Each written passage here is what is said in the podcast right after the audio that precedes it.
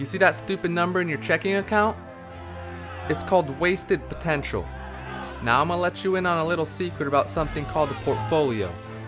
And it's not gonna build itself, okay? Without you, it's just another number on a screen. Like a jungle full of bananas and no ape in sight.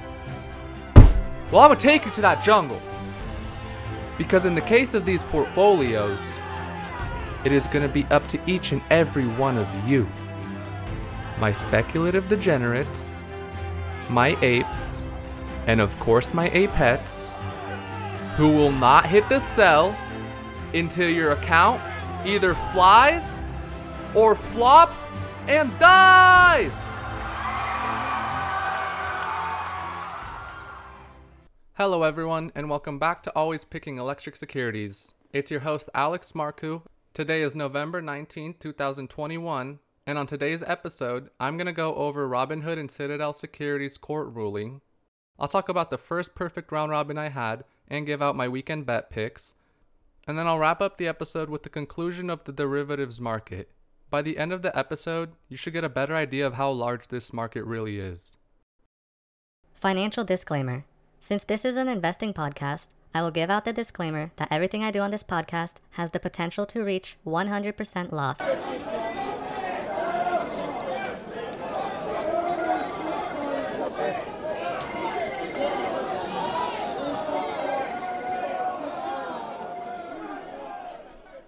All welcome back, apes and retail investors that think alike.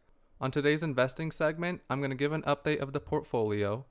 I'm then going to talk about the court ruling between Citadel Securities and Robinhood and how there was no collusion determined by the case. And then I'll give my two cents on it. And then to wrap up the investing segment, I'll give a quick little sneak peek into what stocks I'll be looking into next week. So let me jump right into the portfolio update. Since the last episode, I was able to buy two of the options I had my eye on. I was able to buy one of the $7.50 calls for CRTX that expires December 17th, and I was able to buy it at an average cost of 10 cents per contract. It actually says I bought it at 0.107 cents per contract, so if you want, you can round that up to 11 cents. For the second contract I bought, it was a Super League Gaming one that is set to expire April 14, 2022 of next year. I bought this for roughly 50 cents as well. If you want, you can round it to 51 because I bought it at 0.507. I'm pretty sure that 07 difference is just the commission that they make because I did set this at a buy limit if you remember. So if it triggered the buy limit at 50 cents, the extra small difference is probably just commission because this is options. So now that these two options are in our portfolio, I'll be sure to keeping an eye on them and making sure to give you an update on them as well.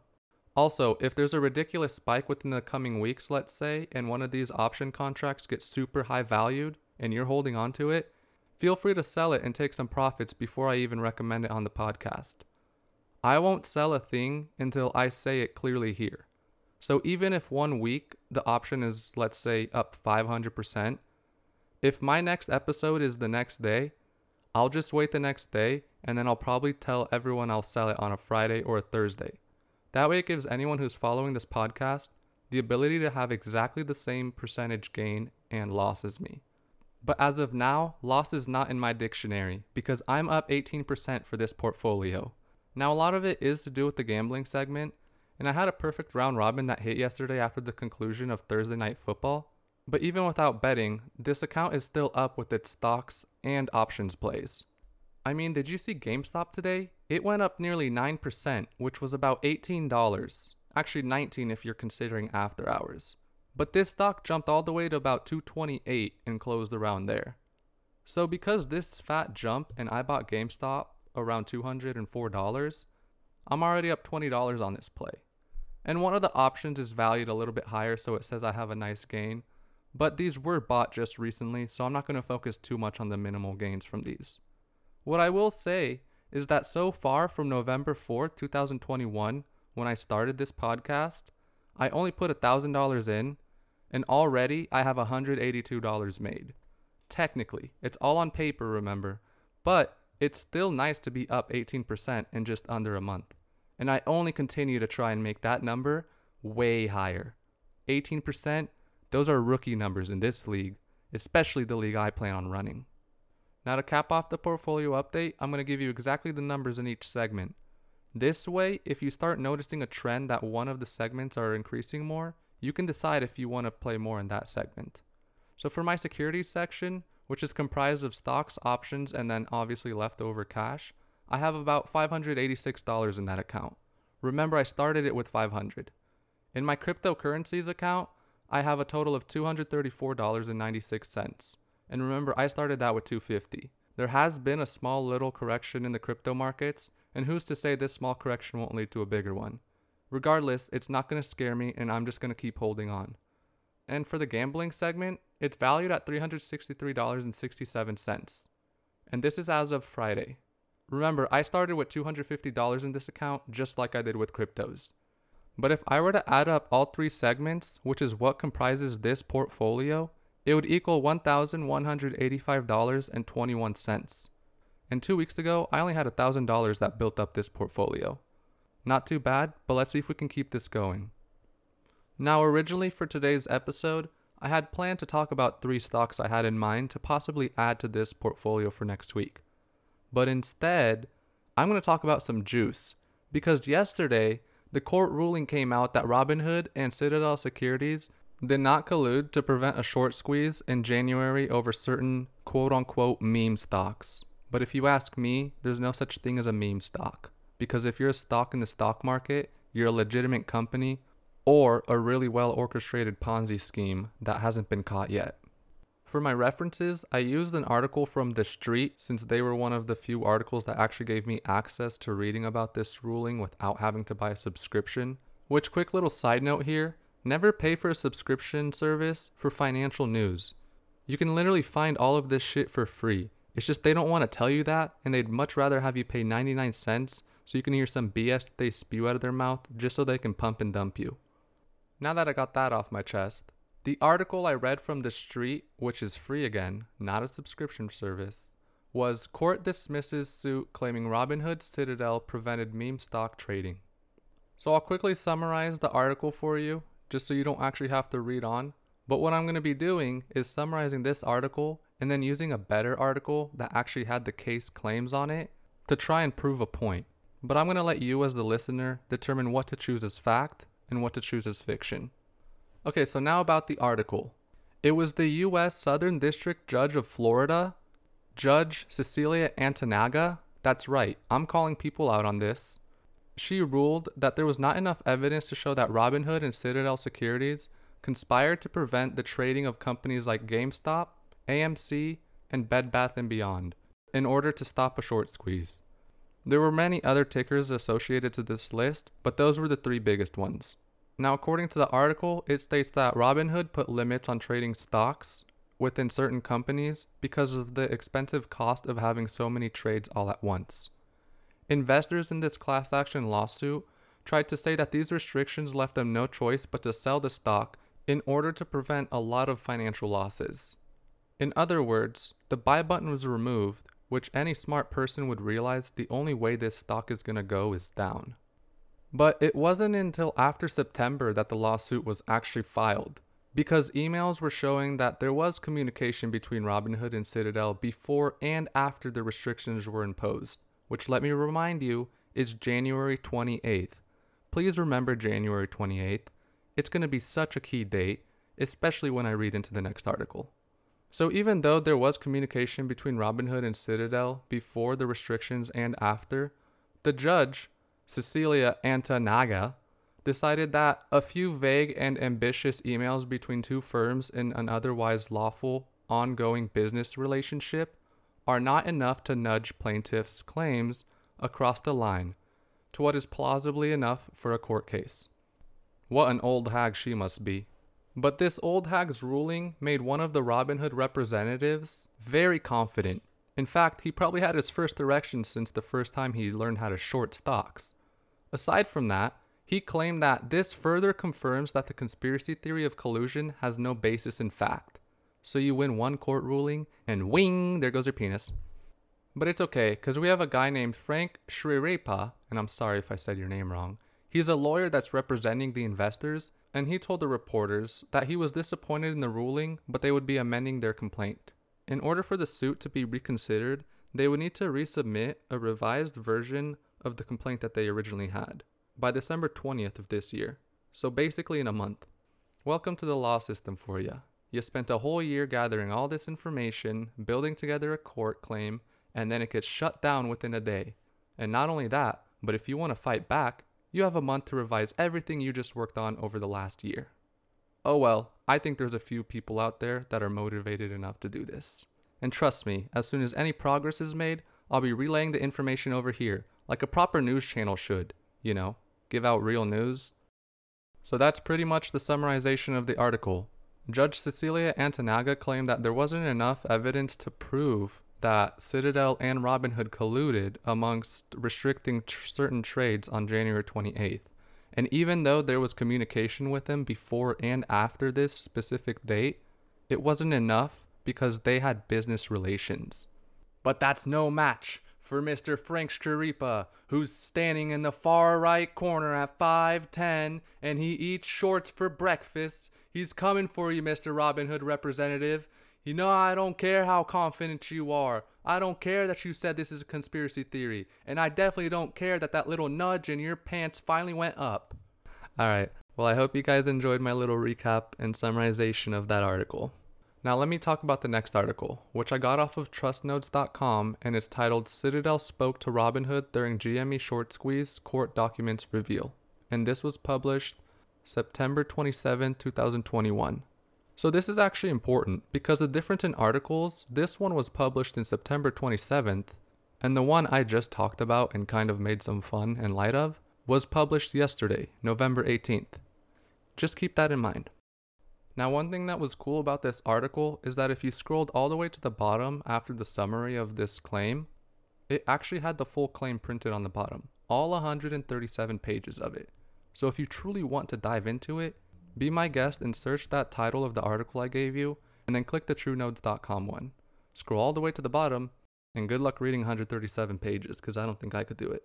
Instead, what I did is I picked three of the most important pages the important pages that had the actual email transcripts in them. And then I compiled it on a timeline journey. Now, I'm not going to tout myself and say that I'm the first one to think of this because this was done months ago by apes on Reddit.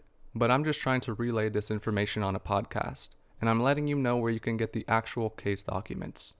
And if you're just curious to find out and read more about these email transcriptions, the pages I used was roughly around page 61, 81, and 91 out of 137 on that document. I looked at all of the email transcriptions for those three pages and I put it in a timeline event.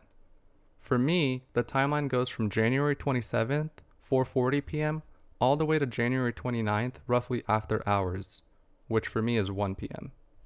So I'm going to do my best right now to go straightly just down the timeline and then I'll try and break this apart afterwards. Sorry if it sounds a little bit boring. I'm going to do my best not to make it this boring. So, for my timeline events, this all starts with an email from Gretchen Howard on January 27th around 4:40 p.m.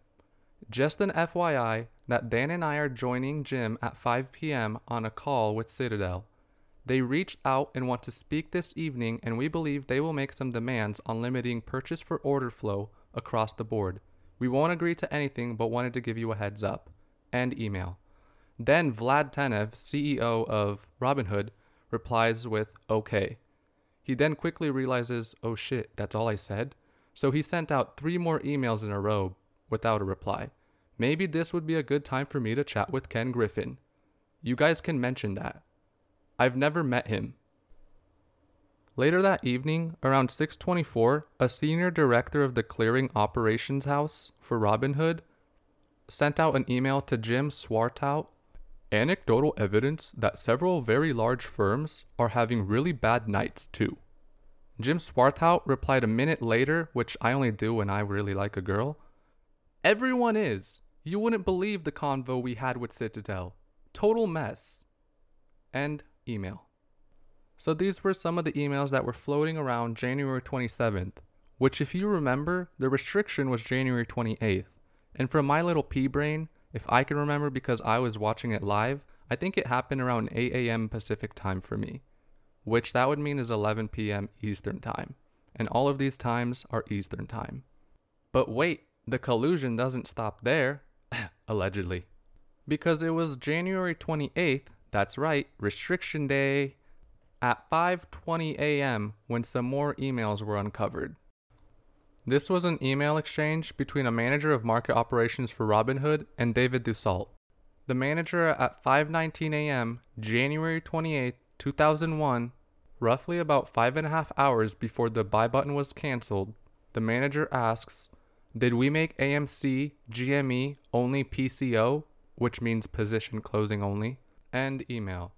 David Dusseault then sent out an email reply around 5:33 a.m. Ah, we will navigate through this NSCC issue. And the NSCC is the National Securities Clearing Corporations. So every time a trade is made, it gets put through the clearing houses. He also then was bold enough to follow up his email a minute later at 5:34 claiming, "We are too big for them to actually shut us down." The manager then replies instantly. He didn't wait like David Dusseault. He replied instantly, "We're going to get crucified for PCOing." And then at 5:47, David Dusseault replies with just, "Yeah." Pretty big time gaps from David Dusseault replying there if you ask me. It's almost as if he had a really busy morning. Then the manager replies back a minute later, "Yeah, seeing the channel now. Unfortunate." Quick side note here, I don't know if he was referring to a channel like on News TV or if he was referring to the channel as in trades, like the trading channel, because they actually get to see how orders are routed and everything. David Dusseault then felt the need to reply back a minute later, not wait 10 like his standard time. RHS, Robinhood Securities, received a very large call, confidentially. All firms on street, Jim is saying, are doing the same thing. To which the manager of operations for Robinhood replied, Yeah, I figured. This is such a horrible look industry wide.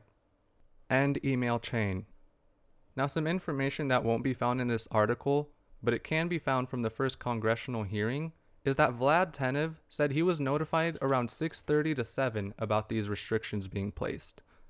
And I think that's 6:30 or 7 Eastern time. The time these restrictions actually got placed, I believe, do not quote me, was 11 a.m. Eastern Time. If it's not 11 a.m. Eastern Time, the earliest it would have been is 9:30 Eastern Time because that's when the stock market opens for retail, and I can tell you that day when GameStop opened, it wasn't instantly shut off.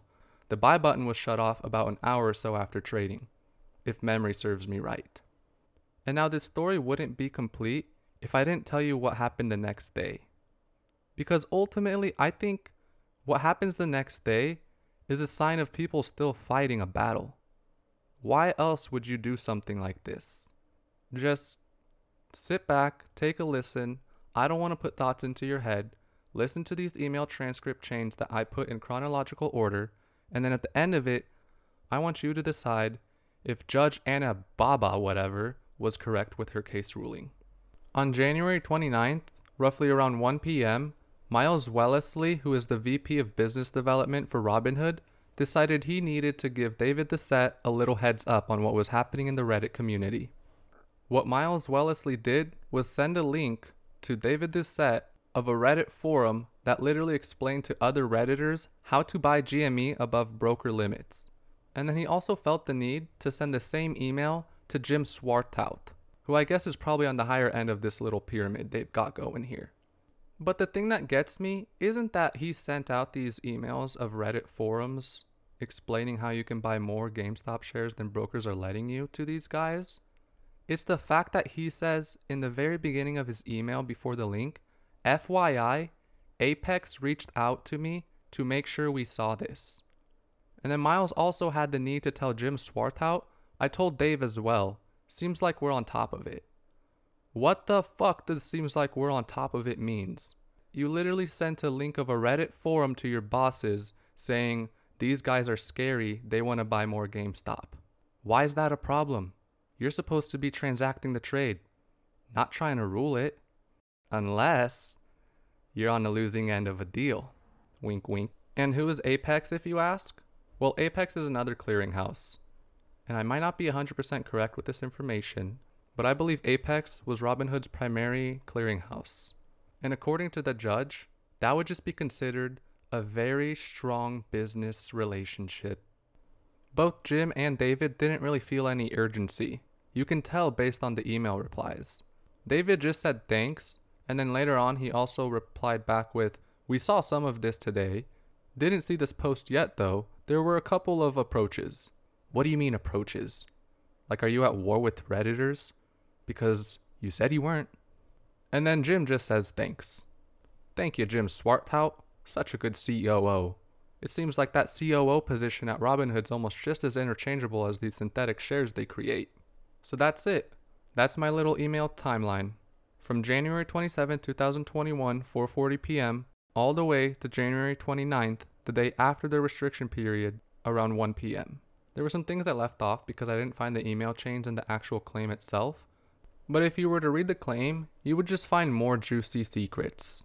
For example, one of them that I'll give you is that on January 27th, yes, the day before our magical day, Jim Swartwout was messaging with some of Citadel's representatives at 8:16 p.m.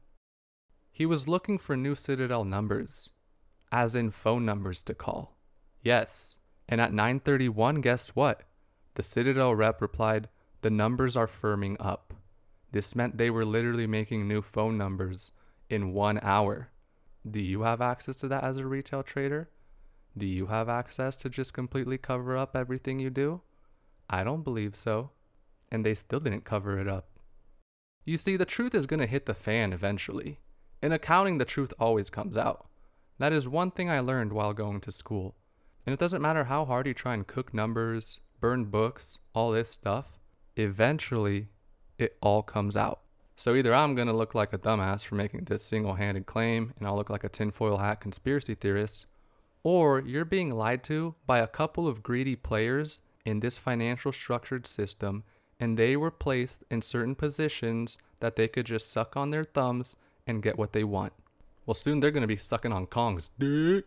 So, yeah, that's my two cents, and that's my interpretation of the court ruling. I mean, we got the court ruling yesterday, so everything is still pretty fresh. But using what we know so far, I mean, it's kind of hard to see how a judge could rule that this was not collusion unless you have some really highly paid, sophisticated lawyers on the defense who are able to, um, you know, work their legalese magic.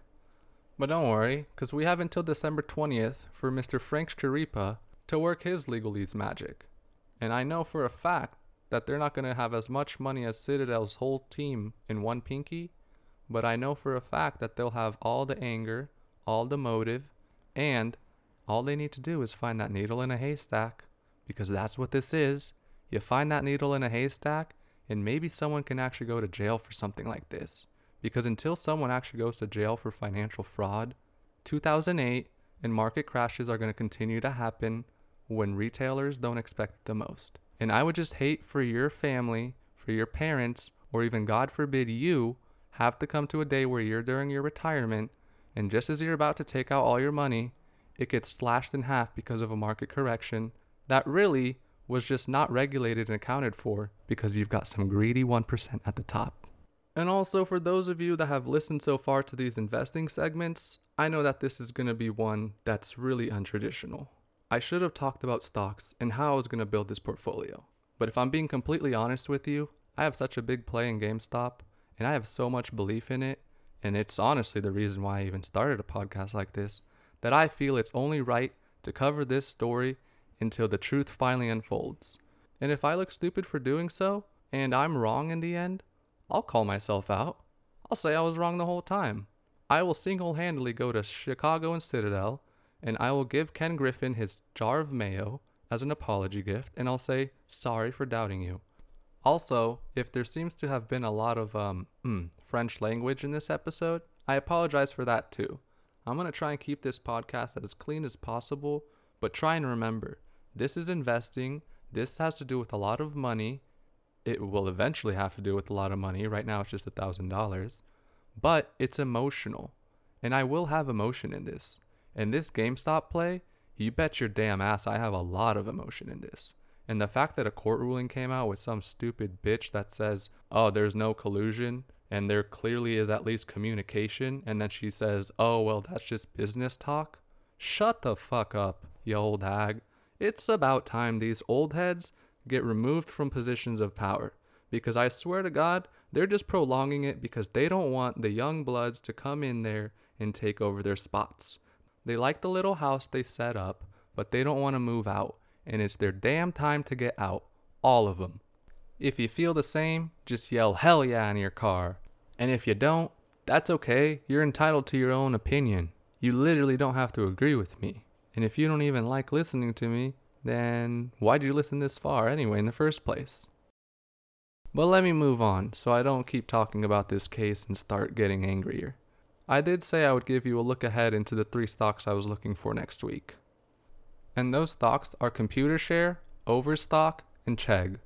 I'm going to be doing my due diligence and some research over the weekend, but overall, I know just a little bit about each company.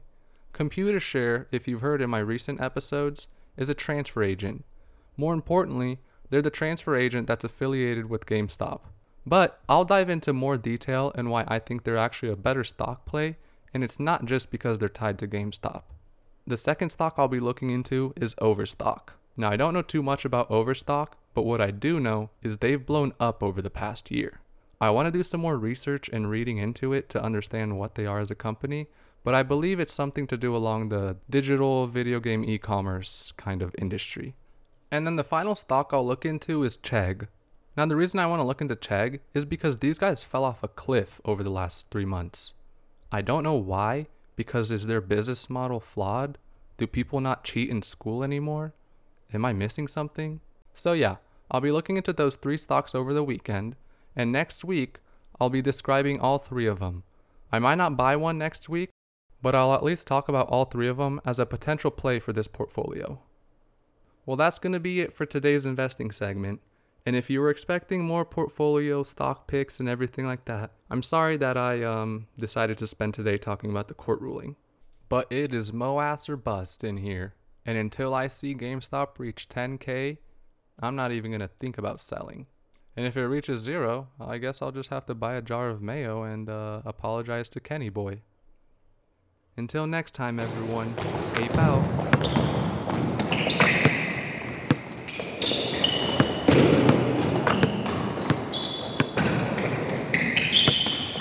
Welcome back, degenerates and apes that just like to listen to my sports investing segment.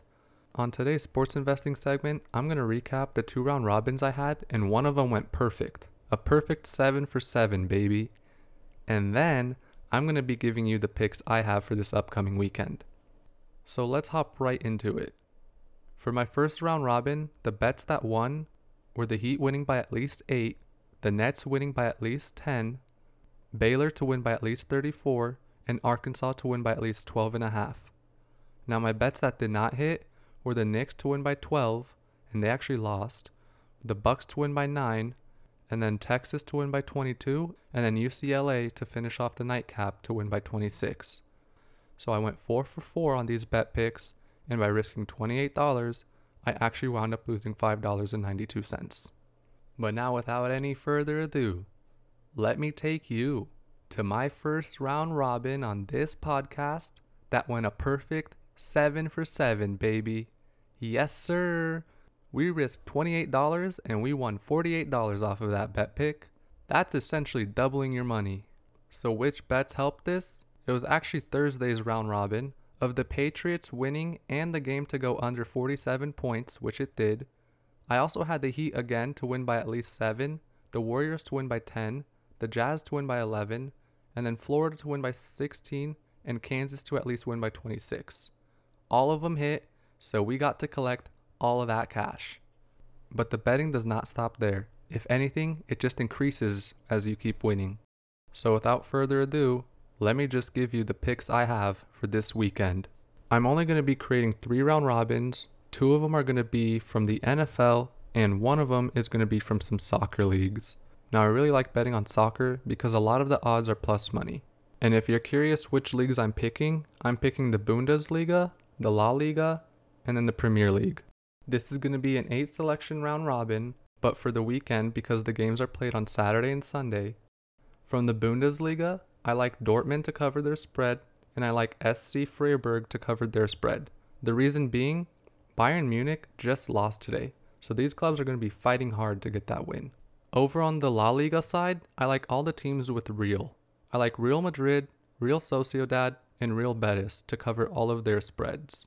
And then to cap it off with the Premier League, I like Chelsea, Manchester City, and Liverpool to get wins, or to cover the spread, whichever one has more plus money.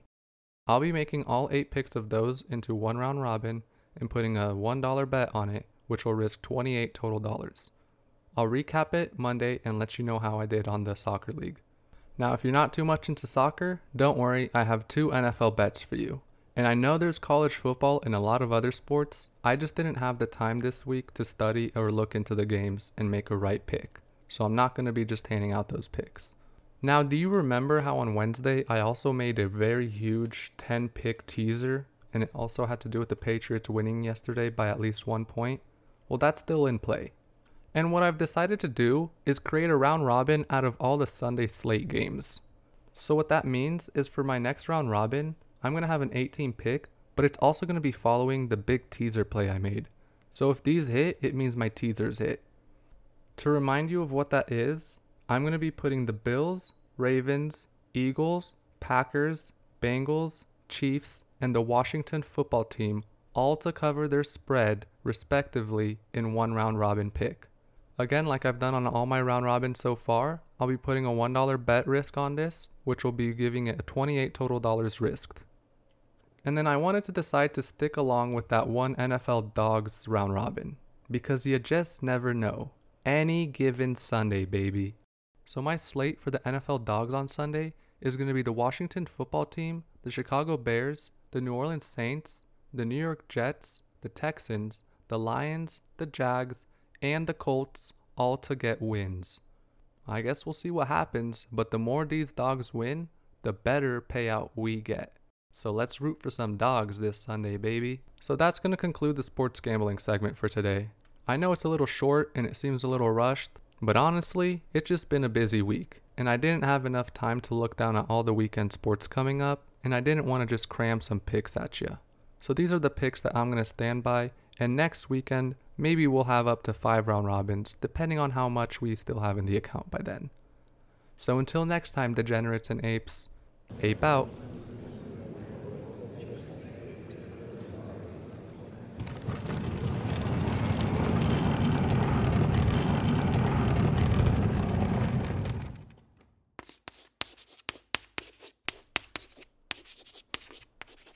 Hello, class, and welcome back to the teaching segment of this podcast.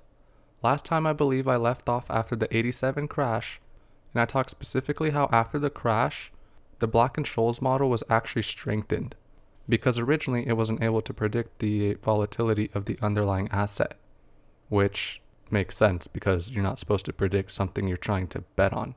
What I'll be going over today for the derivatives market is an example of four of the most common types of derivatives, which are forwards, futures, options, and swaps. And then after describing each of them as best as I can, and I'll try my best to dumb it down because even I don't really know it all that well, I'm going to move on to the actual size of this market. And that will paint you a bigger picture of what this market really has the potential to be and what it is. A forward is a contract that is not regulated between two parties to buy or sell an asset at a specified future time at a price agreed upon today, or whenever that contract's written. Before I dive down into my dumbed down version of it, let me give you the definition of a futures contract first. Because a futures contract is essentially a forward contract, but it is regulated, and it's written by a clearinghouse that operates an exchange where the contract can be bought and sold. So essentially, a future and a forward are the same thing, except for one of them is regulated and one of them is not. What's the key difference? Well, the one that's regulated, the party making the trade actually needs to put up some collateral. It's kind of like if this trade goes down south, you can have my house. Because sometimes with these derivative swings, that's how much money can be lost overnight. But when you get to a forward, it's not like a future. You don't need it regulated. So you don't need to put this collateral. Instead, the money builds up over time, and then whoever is on the other end of the party just gives the other person a phone call and says, "Hey, your account shows about 2 billion in losses. It'd be really nice if you paid up now. Thank you." And then that's it. That's a simplified version of a margin call. But that's what that is. Someone on the other end is a loser, and someone on the other end is a big winner when these trades are made. It's not how they used to be made, where it was for hedging risk. They can be used for speculative games, and whoever's playing these stupid games can sometimes win stupid prizes. So, you remember my little history on the wheat contract and how farmers could place their price for it? That's what these are. But now, instead of making wheat your underlying asset, you can draw up just about anything you want as an underlying asset. You can make it a stock price, you can make it bonds, you can even talk about weather. I'm dead serious. You can make a derivatives contract on weather. But it doesn't stop there. Why wouldn't you make it on something else, like GDP growth and all these other things? Do you see how you can turn the world into a casino? I think that's what this derivatives market was made for. And it was also made for you not to have access to it. So, how does payment actually work for this? Well, it works in a form of cash flows, and it all derives based on that underlying asset. So, basically, if you're the winner on this side of the trade, whoever's on the other end is going to be paying, let's say, these monthly premiums. But if you're not the winner on the end, you're the one who's paying these monthly premiums. And this is called cash flows. This is important because it leads me to my next derivative, which is swaps. Now, this one I'm not going to be able to dumb down, so I'll just try and explain it after I read the definition. Swaps are derivatives in which counterparties exchange cash flows of one party's financial instrument for those of another party's financial instrument. I'm confused, but kind of not at the same time. I just don't know how I can explain it in a dumbed down version. But let me try anyways. Let's say there's two people with a forward contract. Now, I'm not going to get into details because I don't even know what the details are. But let's say that each month they each get a cash flow payment because they're on the winning side of this bet. Person A gets $50 a month per this forward, and let's say person B gets $40 per month on this forward. Now, you would think, why would they want to swap this? But what if person A thinks that there's a chance that person B's $40 cash flows will actually be greater than his $50 cash flows in the future? What he can do is say, hey, buddy, I'm making $50 per month on this contract. Do you want to trade contracts and then I can make only $40 a month while you make $50 a month right now? And he says, sure. Now, I don't know if that's how it works, but that's essentially a swap. And then there are the most common types of derivatives that most retailers know because we actually have access to trading these. They're called options. And options are a financial derivative that give the buyer the right, but not the obligation, to buy or sell an underlying asset at an agreed upon price and date. The best way to explain this is honestly just to keep track of my um, investing segment of the podcast because I'll be explaining options as I go along with it, and you'll get a better understanding. I'm not really sure how I can really even dumb it down because this derivatives market is something that's extremely new to me. I just recently learned how to trade options within the past like six months, I would say, and I just now had one of my first successful options trades. So I'm starting to get the hang of them, but explaining it in an easy version, sorry, I can't do that today. So for now, unfortunately, this is all the information I can provide on derivatives. Still learning, so as I go along, you'll definitely learn with me. But I'm not done yet. I wanted to save the best information for last. I wanted to give you the actual size, and so you could try and visualize, because I know you won't be able to visualize, the amount of money that actually flows within this derivatives market. I don't even know how it's possible, but I kind of do because I can wrap my head around it from being a degenerative gambler for the last year and a half. I can definitely get an idea of how much money actually moves around, but still, it's mind boggling. I'll run through the numbers just to give you some comparison's sake, but that's really not going to do the justice. I'll save you a little audio clip at the very end so you can really get an idea. All of these numbers I'm getting off of visualcapitalist.com and it's updated as of May 27, 2020. So it's about a year and a half old, but it can still give you a representation of how big these markets are.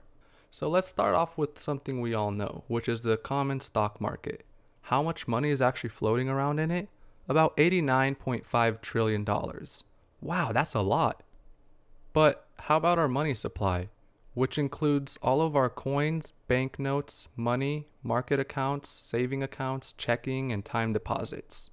All of this money totaled together is only $95.7 trillion. So, roughly, our money supply in the stock market are almost one in one. You ready for a fun one? Global debt. You know, money that we owe to who knows who.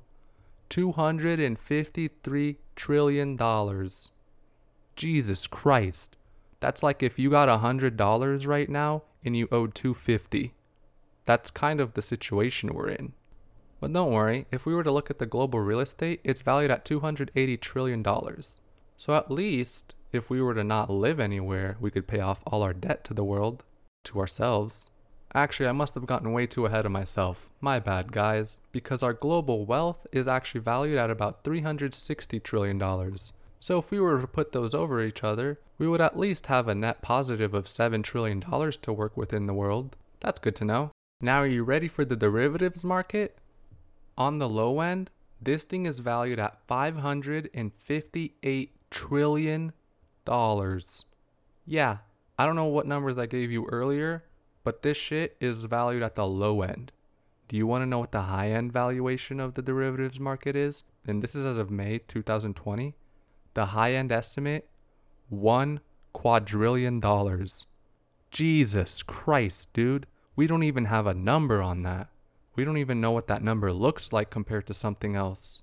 But at least now you know that this derivatives market varies anywhere between $558 trillion and 1 quadrillion. Doesn't that make you happy? Like all this money is just floating around there somewhere, and it's about a quadrillion of it. If it's not a quadrillion, it's at least 550 trillion. That's insane. But that's not going to paint the true picture of how big the market is. So instead, what I'll do as I wrap up today's teaching moment, and I know it was a little shorter than normal, is I'll paint the picture by using my ending music. For every one second my ending song plays, think of it as a hundred billion dollars. So one second is equal to a hundred billion dollars the second you start hearing the music play. When it stops, we're at the low end valuation of the derivatives market. Well, class, if you've made it this late into the episode, I just want to say thank you. Love you and have a good day. Until next time, ape out.